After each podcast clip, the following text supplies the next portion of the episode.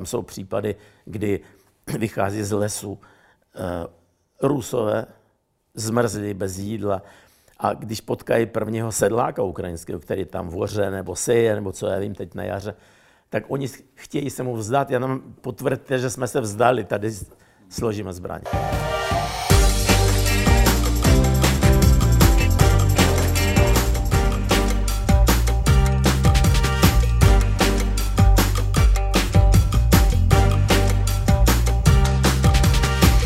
Pozvání na kafe se Strachem přijal jeden z nejvýznamnějších publicistů posledních asi kolika? čtyřicet let, pane Jefime Fištejne? No, dejme tomu čtyřicet let, od osmdesátých let. Uh, vy jste narozen v Kyjevě, nemýlím-li se. Tak jest, ano, na, byl jsem narozen v Kyjevě, tehdy ruskojazyčném městě, dneska je to spíš ukrajinojazyčné město, a strávil jsem tam prvních sedmnáct let svého života. Město, které je nyní ok, ok, ne, ještě ne okupováno, ale takřka oku, obklíčené eh, armádou Ruské federace. Jaký to je pocit, když vaše rodné město obkličují ruští vojáci? Ani tak nejde o skutečnost, že to je rodné město, protože je, můj vztah k Ukrajině se velmi podobá vztahu Henryho Kissingera k Německu. Tomu. Narodil se tam a žil tam do těch svých šestnácti sedmnácti let, přesně jako já. Ale nikdo o něm jako o Němci nebo člověku, který e, sympatizuje se vším německým, nemluví. Já nejsem etnický Ukrajinec, narodil jsem se v ruskojazyčném prostředí. Jiná věc je tam důležitá. Kyjev je skutečně de facto, nikoli v legendách, pramátí ruských měst. Jedno z nejvýznačnějších a nejvýznamnějších středověkých měst v celé této východoslovanské oblasti. Říkám východoslovanské, nikoli ruské. Kyjevská Rus v době, kdy Kyjev vzkvétal, byla jednoznačně orientována na západ. Proto taky na rozdíl od Moskvy Mon- mongolské jiho, takzvaně, nebo vpad mongolů, tataro-mongolské, nepoš- nepoškodilo Moskvu, ale Kyjev. Kyjev byl totální, protože Kyjev se bránil paradoxně už tehdy. Moskva ráda podléhla tomu tatarskému, mongolskému jihu. Takže je třeba si to pamatovat. Je to město nádherné architektury a paradox je v tom, že to město plné starověkých uh, slovanských památek. Kyjevská Rus vzkvétala zhruba v době Velkomoravské říše. A tam, jak na Moravu, tak právě na Kyjevskou Rus, kdysi připutovali slovanské vyrozvěsti, protože věděli o tom, že tam je docela mocný stát, stejně tak, jako byla Velká Morava. Zkrátka dobře, paradox války a symbolika je v tom, že Putin za záclonou a plaštíkem slov o tom, jak on ctí ty kořeny, tu starou kulturu,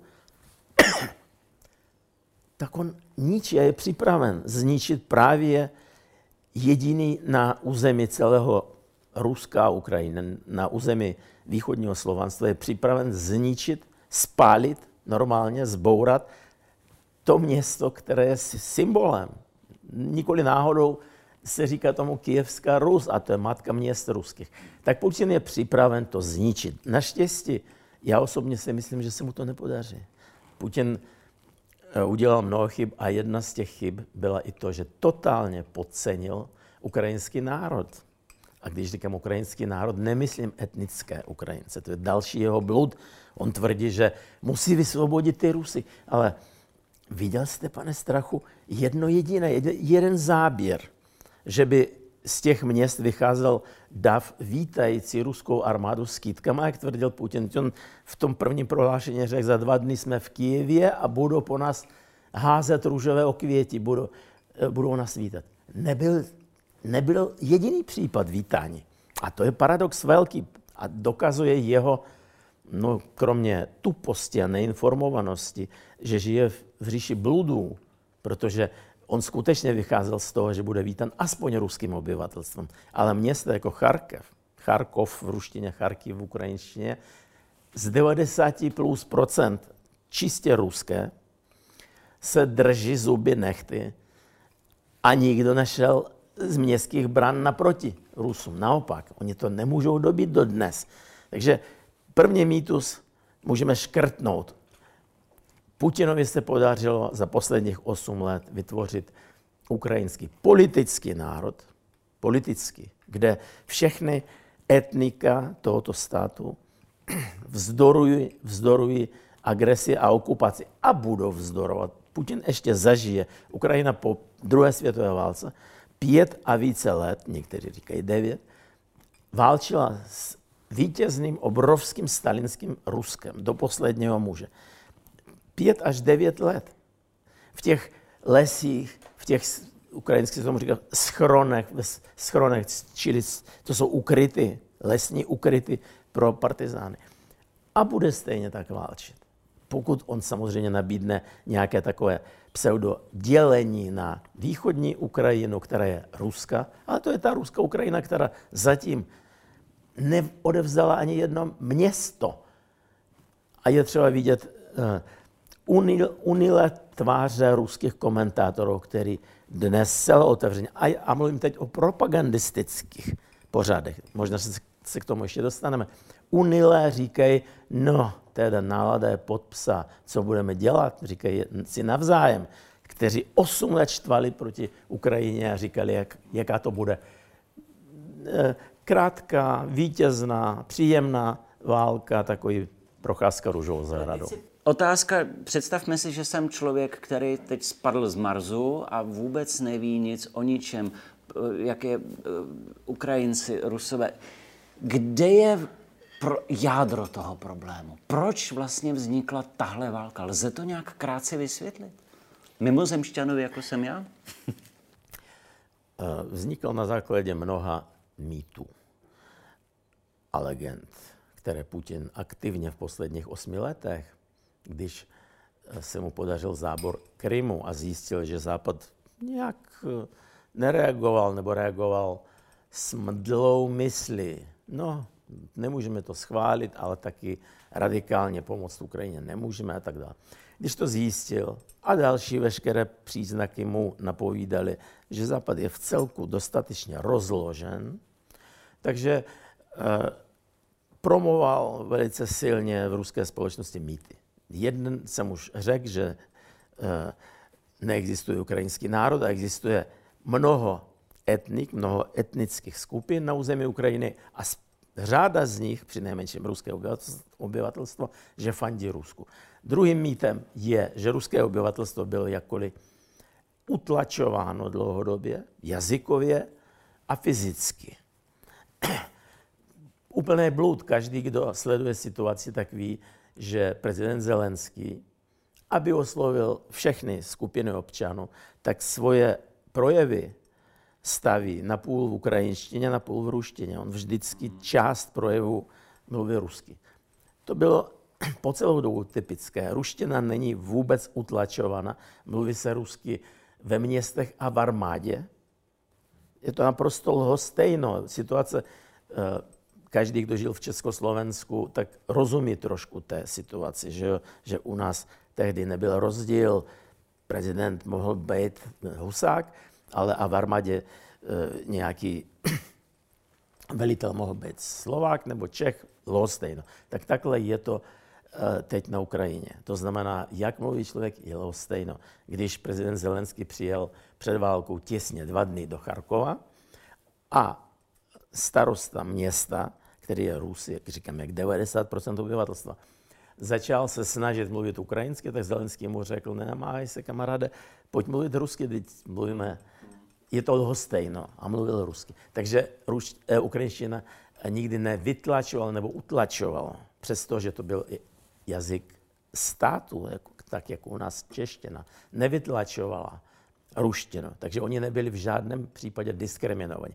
A pak ta utkvěla představa, ten mýtus přece, který tvrdí, že Ukrajinci vůbec neexistují jako národ. Putin vážně říká, že je to jednak dialekt ruštiny, takzvaný malorosijský, v ruské pseudohistoriografii se tvrdí, že existuje Velká Rus, Bílá Rus, Malá Rus a Červená Rus.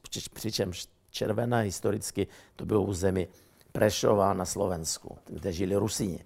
Takže všechno bluduje, všechno neopírá se o, o nic. A i kdyby se opíral, tak on nerozumí, že formování národa je proces. To není stav, který můžete říct tak, a to je proces. Fikce, fiktivní, nesprávné, falešné představy, neschopnost přijmout realitu v té podobě, jaká je, to je zdroj, psychologický zdroj této války. Takže jestli tomu dobře rozumím, a opravte mě, jestli se mýlím, vlastně tak to není problém nějakého etnika, nebo ne, ne, ne, není to problém národnostní. Je to možná uh, vyvoláno uměle, protože je to problém politický. Ten V V P chce uh, vytvořit opět, co, si, co bude připomínat uh, Rusko za cara nebo Rusko za Sovětského svazu. A ten problém Ukrajinců, respektive um, konfliktu Ukrajiny a Ruska, je čistě zástupný. Rozumím tomu správně? Ne, zástupný je... Zástupná je představa, že je to konflikt etnický dvou národů. Kdyby to bylo tak, tak Rusové už dávno by, byli u Kyjeva, ale oni tam nejsou právě proto, že jim vzdorují, vzdorují s neuvěřitelnou, na dnešní svět nezvyklou a v očích Západa nezřídka i nepřijatelnou houževnatosti, vzdorují, vzdoruje politický národ, obyvatelstvo Ukrajiny. Řeči o tom, že Ukrajinci jsou nacisté, v uších znalého člověka vyznívají hloupě, přinejmenším hloupě, zákeřně a hloupě. Nacisti, který mají v čele jako prezidenta Vladimira Zelenského, který je stoprocentní žid, hlásí se ke státu svému ukrajinskému, ne k nějakému etniku. To nejsou schopni pochopit právě oni zbabělci, kteří převažují na západě, jejich slabožství v podstatě navnadilo Putina. On začal tu válku, protože se domníval, že Ukrajina je rozpolcena na, na dvě části a Západ slabožský neudělá nic, aby obránil tuto zemi. V, v druhém bodě v podstatě měl hodně pravdy, ale v prvním se zatraceně zmýlil. Jeho představa, že je to nacistický stát, který má v čele Zelenského a předchozího předsedu vlády Grojsmana, no tak to, je, to, je, to si zaslouží jedině výsměch hlasitý. Ale v té první části i Západ byl totálně překvapen, s čím se tu potýká. On v tomhle smyslu od začátku vycházel z toho, že Ukrajina bude snadnou kořistí Putina.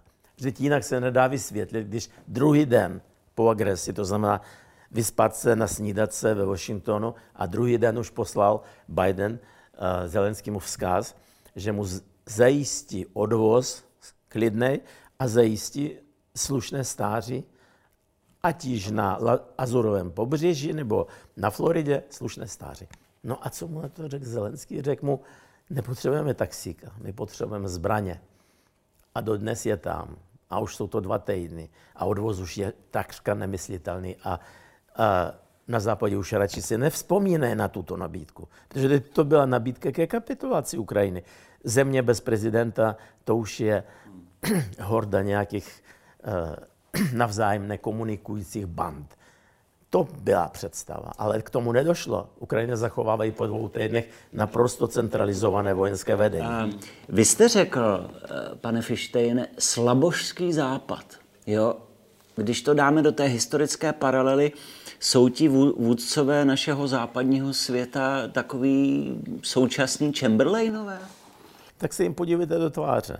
Nechci být příkrej, ale kdo stojí v čele? Nechci, jak říkám, příkře charakterizovat, ale kognitivní schopnosti amerického prezidenta jsou, abych řekl, diplomaticky značně pofidérní. Prezident Francie Macron, který tanečním krokem vchází do pracovny Putina, taky funguje jako taková spojka, která předává Zelenskému, co všechno má odevzdat. Žádný tvrdý chlapský slovo. Nikdy. Kancléř Německa vůbec, je to nějaký špatně uhnětený kravinec. Opravdu vůbec nevíte, co ten člověk myslí, když říká, že no, nejspíš, nejspíš vyjadřuje se tak, jak u nás se paroduje, neříkám tak ani tak, ale na moje slova dojde. Johnson, který se chová trochu, trochu statečněji, poněvadž je přece jenom politickým dědicem Churchilla. No, tak a kdo ještě, já nemůžu, co si myslí italský předseda vlády nebo prezident? No, to, no ne, to je... tak co si myslí třeba Evropská unie? Unie, tak unie se mnohokrát vyjadřila prostřednictvím svýho Charlesa Michela, jaksi komisáře pro zahraniční styky, a prostřednictvím von der Leyenové, předsedkyně Evropské komise, že pomůže, ale ne tak, aby Ukrajina mohla se ubránit. Ne až do té míry, jak se říká. Geniální příklad vyjevil americký prezident Biden, když ve své ve svém poselství o stavu Unie, se to jmenuje State of the Union, tak se vyjádřil geniální klasickou větou, která charakterizuje celou tu schizofrenickou rozpolcenost, jak osobnostní, tak rozpolcenost veřejného myšlení vůbec. Který řekl doslova, teď cituji, musíme si uvědomit, že Ukrajina neválčí za svou svobodu. Ona válčí za svobodu celé Evropy, ba celého světa. A já jako prezident země, která je lídrem svobodného světa, ujišťuji vás, drazí spoluobčané, že my se toho boje účastnit nebudeme. Žádný Američan nezahyne na Ukrajině. Apl- aplaus ve stoje. Ano, to je síla. Tak co? Tak jestli Ukrajina bojuje za svobodu světa, tak my tu svobodu hodíme za klobouk. A, no prostě rozpolcenost, typická, to je právě ona Chamberlainovská rozpolcenost, která, jak pronesl geniální Churchill, když řekl těm parlamentářům, kteří schválili jednoznačně ten mír, tak řekl, volili jste mezi hanbou a válkou. Zvolili jste hanbu a budete mít válku. A tak to je. Je to hanebné. A tak to, nebo Stoltenberg, jak se říká, byrokrat z povolání, který předtím řídil nějaké ministerstvo, předtím ještě nějakou organizaci, teď řídí NATO a odchází do důchodu a bude řídit nějakou další odbor, odborovou centrálu nebo co. Tak takový člověk prostě tam řekne, a náš, mimochodem, bafuňář zná to, to, to zopakuje s radostí. My jsme v podstatě nad Putinem zvítězili, protože co on chtěl? On nás chtěl vtáhnout do té války. My Ukrajině nedáme letadla, ani letadla, na, na tož nedáme bezletovou zónu. A Putin ať si kouše lokty, my nedáme Ukrajině ty letadla. Takže Putin asi je nešťastný, protože NATO se toho neúčastní a letadlo Ukrajině nedá. No, absolutně pokřivené myšlení, myšlení, které nehledá možnosti, co udělat, ale hledá možnosti, proč to neudělat. A vždycky najde spoustu, prostě soubor, proč neudělat, tak jak u nás někteří, proč eh, mobilizace ano, ale proč nejít do ztracené války. Ukrajina doslova šla do ztracené války. A najednou v tom zlomu, a to je zlom psychologicky, duševně a tak dále, ukázala, že když že žádná varta není ztracena, dokud na ní stojí jeden odhodlaný muž. Když stojí jeden odhodlaný národ na své, v boji o svou vlast, tak žádná válka není předem ztracena. Protože tato válka nám ukazuje, že nejen sofistikovanost zbraní, ale motivace, morálka, to je, co v takových válkách dost často vítězí. Rusové v té válce tragicky uvízli nemají možnost ani odvést mrtvoly a Ukrajina poněkud uštěpačně nabízí ruským matkám. Přijďte, vyberte si syny, tady leží celé pole mrtvol. Je to tragická situace. Putin co udělá? Bude vrhat další a další statisíce vojáků. Těch prvních dvě stě tisíc, co tam akumuloval na hranicích, už jsou semlety touhle válku. Už jsou semlety doslova. Tam jsou případy, kdy vychází z lesu e, Rusové, zmrzli bez jídla. A když potkají prvního sedláka ukrajinského, který tam voře nebo seje, nebo co já vím teď na jaře, tak oni chtějí se mu vzdát. Já nám potvrďte, že jsme se vzdali, tady složíme zbraně. A on jim říká, já nemám razítko, nic. No, tak, tak takovýhle situace. Hele, já teďka řeknu kacíř, kacířskou větu, za kterou samozřejmě dostanu eh, hrozně za uši, ale já vám musím říct, nakolik je mi líto těch Ukrajinců. Tak je mi ale taky líto těch ruských kluků, branců, kterým je kolik? sedmnáct, osmnáct, devatenáct? Tak každého padlého je líto, ale situace, ve které se nachází, ty než padnou, je naprosto rozdílná. Ale oni si ji nevybrali. Teď já, já nechci hájit to sami vojáky. Jsme viděli, tak teď němečtí vojáci taky si tu situaci asi nevybrali vždycky. Stali se uh, kanonem futrem pro svoji vládu především a stali se samozřejmě terčem pro protivníka, který nemá na výběr. Oni mají na výběr tam zařídit si modrou knížku nebo nemoc, nebo co já vím. A nebo odmítnout to a jít do vězení. Ukrajinci nemají na výběr. Oni prostě uh, bojují za svou vlast, za svý ženy a děti a tak dále. Za své právo být národem. A protože to není malý národ, je jich i teď na Ukrajině čtyřicet milionů furt ještě. A Rusů etnických je sto deset. Není to dramatický nepoměr. Mluvili jsme o slabožství Západu. Já se k tomu ještě vrátím. Já být na místě Vladimíra Vladimiroviče a vidět, jak Západ vůbec nereaguje na moje obsazení Krymu, tak se asi chovám podobně, protože to slabožství už bylo u toho Krymu. Tam jsme neudělali nic. Nepochybně, protože to, bylo, to byl první případ násilného, uh, násilné změny poválečných hranic, což, což se pokládá za nedotknutelné. Územní celistvo se pokládá za nedotknutelné. A mimochodem Ukrajině zaručil Západ, Spojené státy a Velká Británie, zachování územní celistvosti.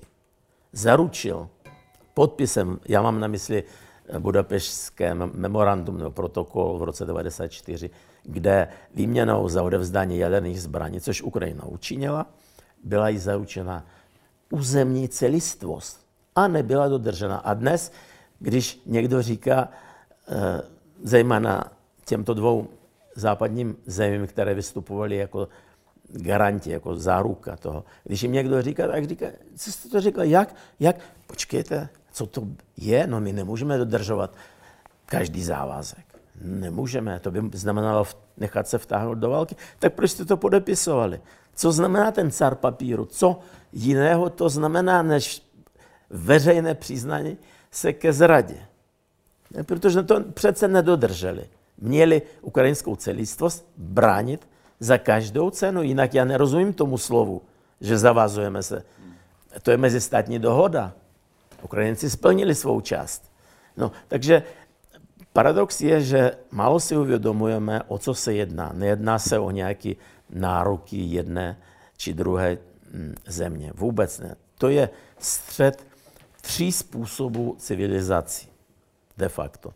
Tří způsobů civilizačních mentalit. Jo?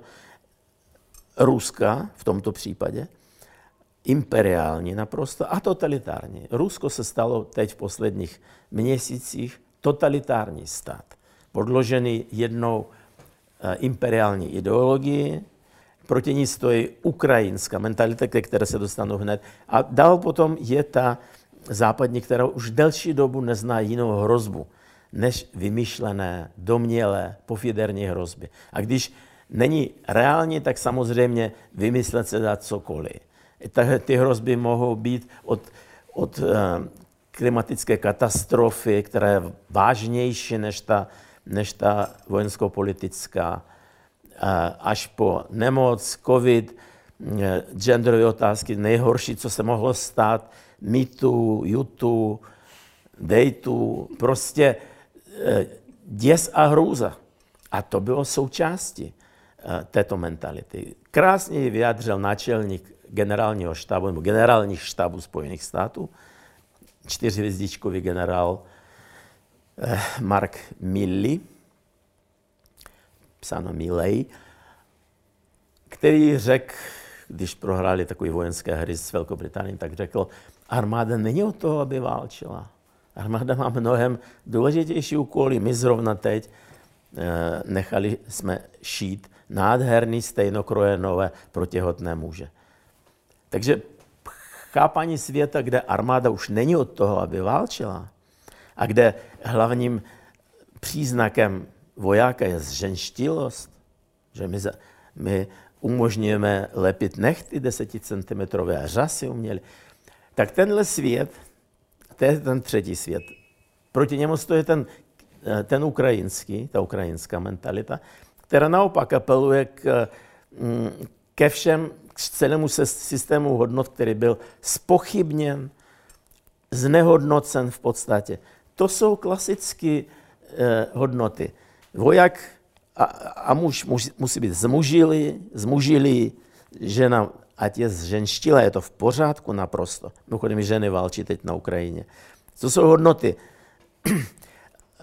Rodina, vlast, vojenská čest, důstojnost v životě a důstojnost v umírání. Důležitá věc. A teď se ukazuje, jak slabě byly ty mentální, psychologické základy západní civilizace, která, jak říkám, jako první impuls, co znamená ten, ta nabídka Macrona a Bidena Zelenskému? První impuls je, no, co chcete jít proti síle?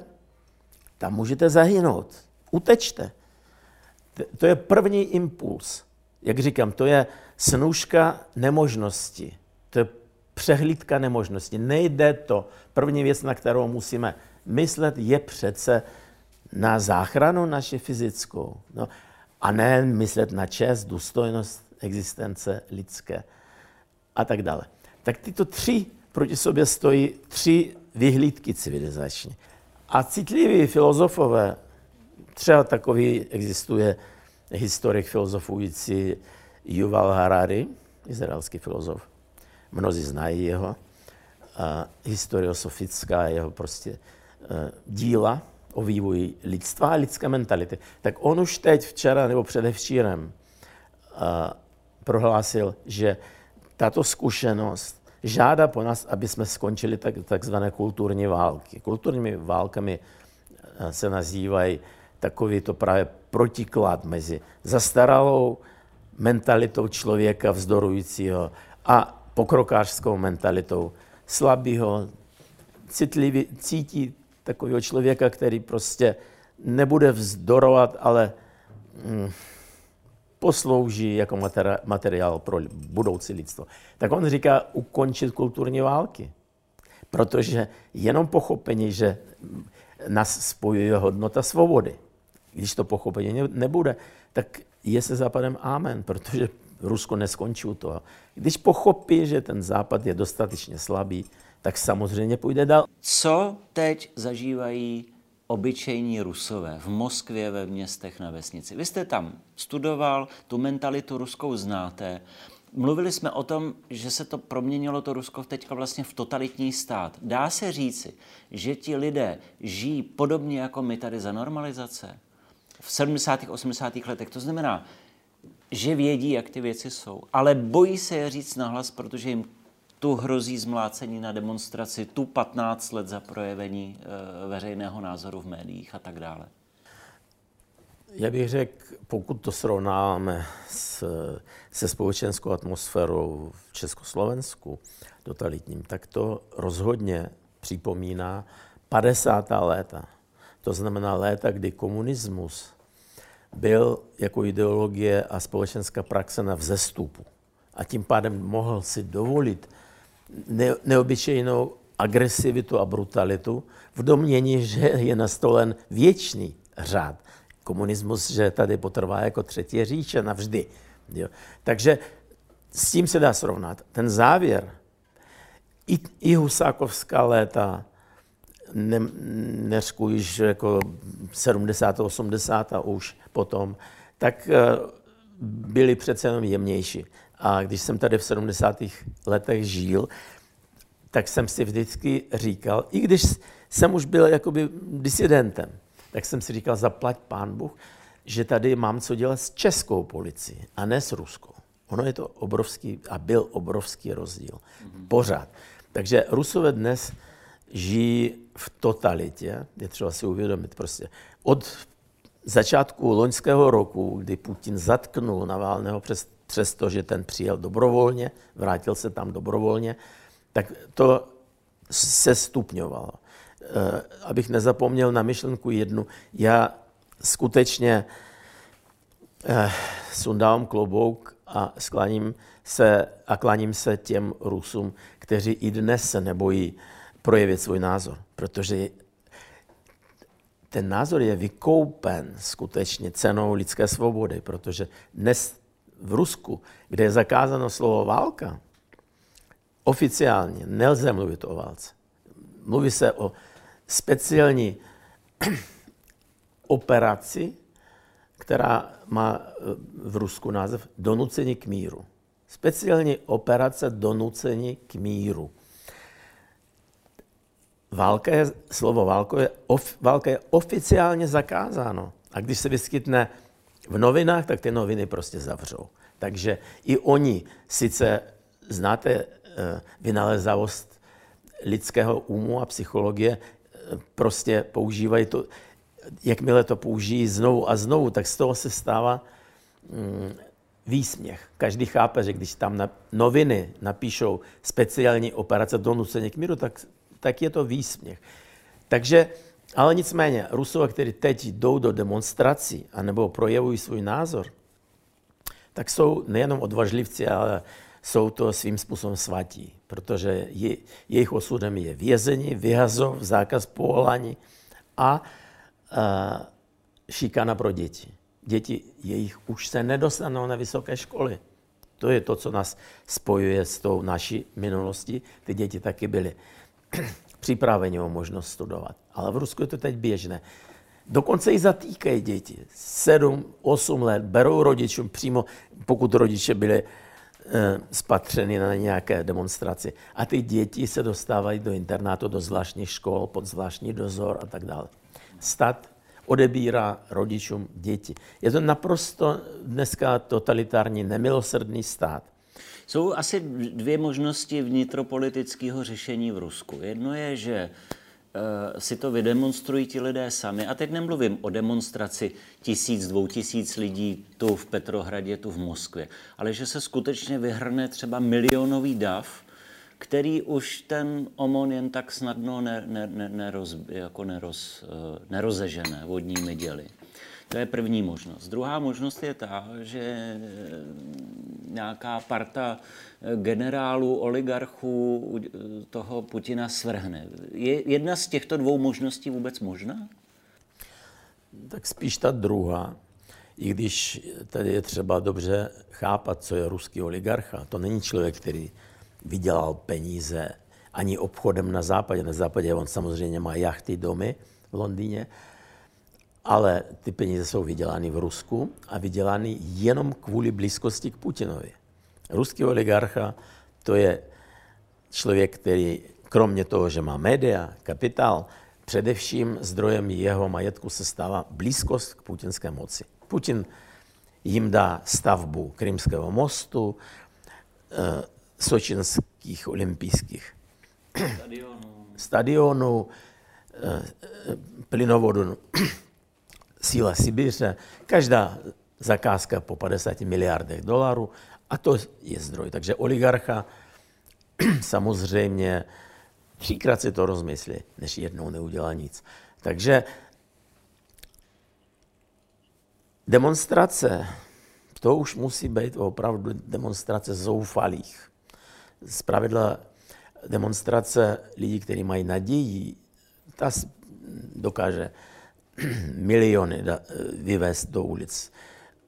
I ta je nejistá, protože když moc je brutální, agresivní a, a je takto zařízená, stojí na ideologických nějakých pevných základech, tak jak vidíme, zkušenost s Běloruskem. Bělorusko vyvedlo do ulic skutečně možná půlku národa. Statisícové, jste říkal milion, tak v Bělorusku ten milion byl na ulicích.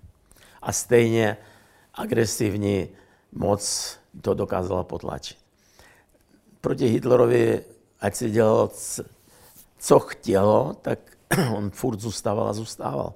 Jen porážka, dramatická porážka dokázala ho zlikvidovat.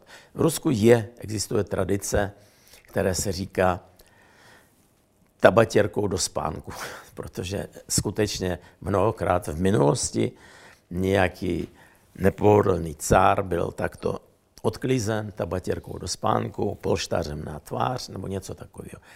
Ale Putin dneska se chová právě jako člověk v podzemním bunkru. Nikoho nepřipouští k sebe, k sobě a když někoho připouští, tak má k tomu obrovský stůl, který má, já nevím, nejméně dvacet metrů na délku, ale teď už i někteří říkají, má stůl jako sto metrů dlouhý, sedí na jedné straně, mezi ním je průhledné nějaké neprůstřelné sklo. Tento je člověk, který vůbec nekomunikuje s nikým, takže zavraždí do složitý problém. Jinak oligarchové se můžou mezi sebou domluvit, ale oni ne, nevlastní ani tu národní gardu, ani tu speciální ochranku Putinovu. Je to strašně těžký problém. Naštěstí kosa narazila na kamen. Kdyby Ukrajinci dokázali ho ponížit, tak by skutečně jeho osud byl nezaviděníhodný, protože Rusové neuznávají lídry, které mají za sebou porážku. Teď máme plus minus polovinu března.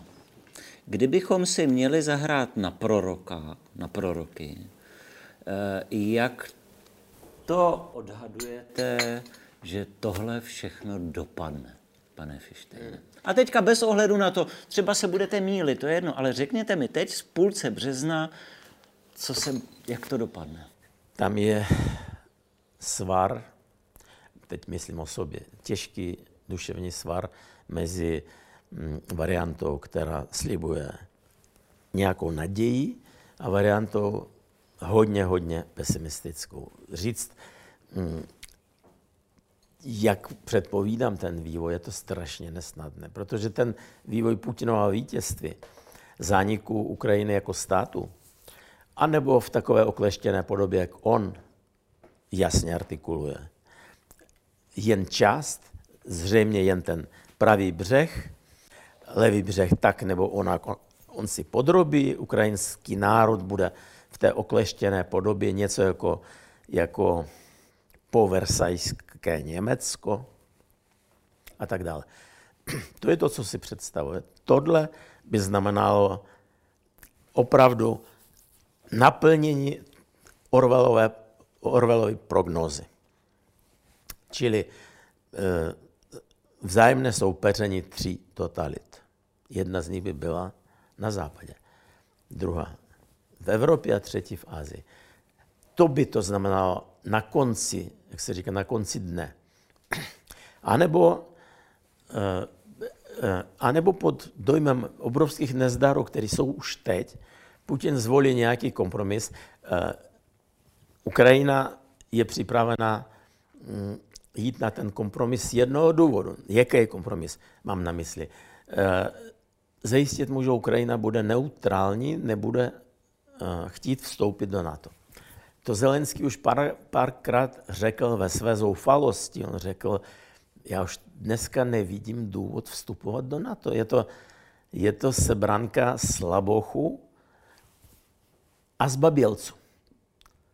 Zbabělců, vysloveně, která nikdy, když šlo na, na lámání chleba, tak e, nikdy nezakročila. Já si myslím, že do jisté míry Západ čeká, až oni se dohodnou na něčem, aby mohl říct, tak teď není důvod pro další sankce, která nás bolí. Nás to bolí taky. Uplyne dva měsíce, na nejvýš tři, a začnou znovu obnovovat ty obchody a tak dále. A Rusko bude moci tvrdit, že vyšlo z té války jako vítěz. Přestože morálně už po prvním týdnu tu válku prohrálo a teď, když se už začíná třetí týden, tak a semlelo to celou tu skupinu vojáků, která tam byla, těch dvě stě tisíc, už to semlelo. Ty, ta Putin už musí posílat. Ke krásné situaci došlo doslova včera, kdy Putin prohlásil slavnostně, že ani jeden branec tam nebude válčit. Tři hodiny to bylo zasedání ministerstva obrany, kdy oni řekli, tak bohužel tam válčí branci. Oni sedmnácti osmnáctiletí kluci, o kterých jsme na začátku mluvili, co oni a jejich matky musí mít zamišmáš v hlavě, když Putin říká ne.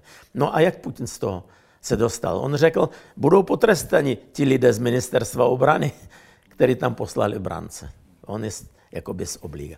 Takže moje předpověď, každopádně to, co z Ukrajiny zbyde, a nezbyde málo, myslím si, tak bude úplně jiná země s jiným mustrem chování. To bude, dokonce bych si troufal říct, paradoxně, v této situaci, kdy v podstatě Ukrajina je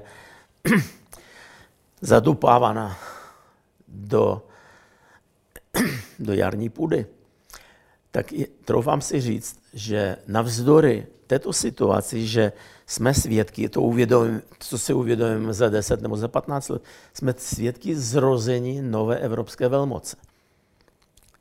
Samostatné, která spolehá na vlastní síly, ona nebude, tak jak jí slíbili Stoltenbergovi a ostatní patnáct let, zapomeňte na to ještě.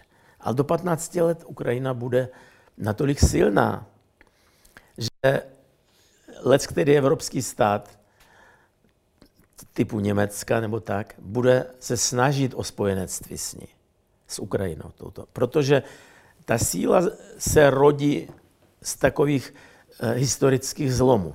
Tento historický zlom zkouší ten politický národ ukrajinský na zlom právě, na, e, na pevnost. A zdá se, že zatím Ukrajina v té zkoušce obstála mnohem líp než Rusko. Rusko hodilo do pekla své syny a zapomnělo na ně. Hodilo na ně bodlo. Zatímco Ukrajinci se drží nesmírně spolu, nesmírně spolehlivě, i přes svůj individualismus chápou sebe sami jako národ. A to strašně posiluje stát. Posiluje a posílí v dalším.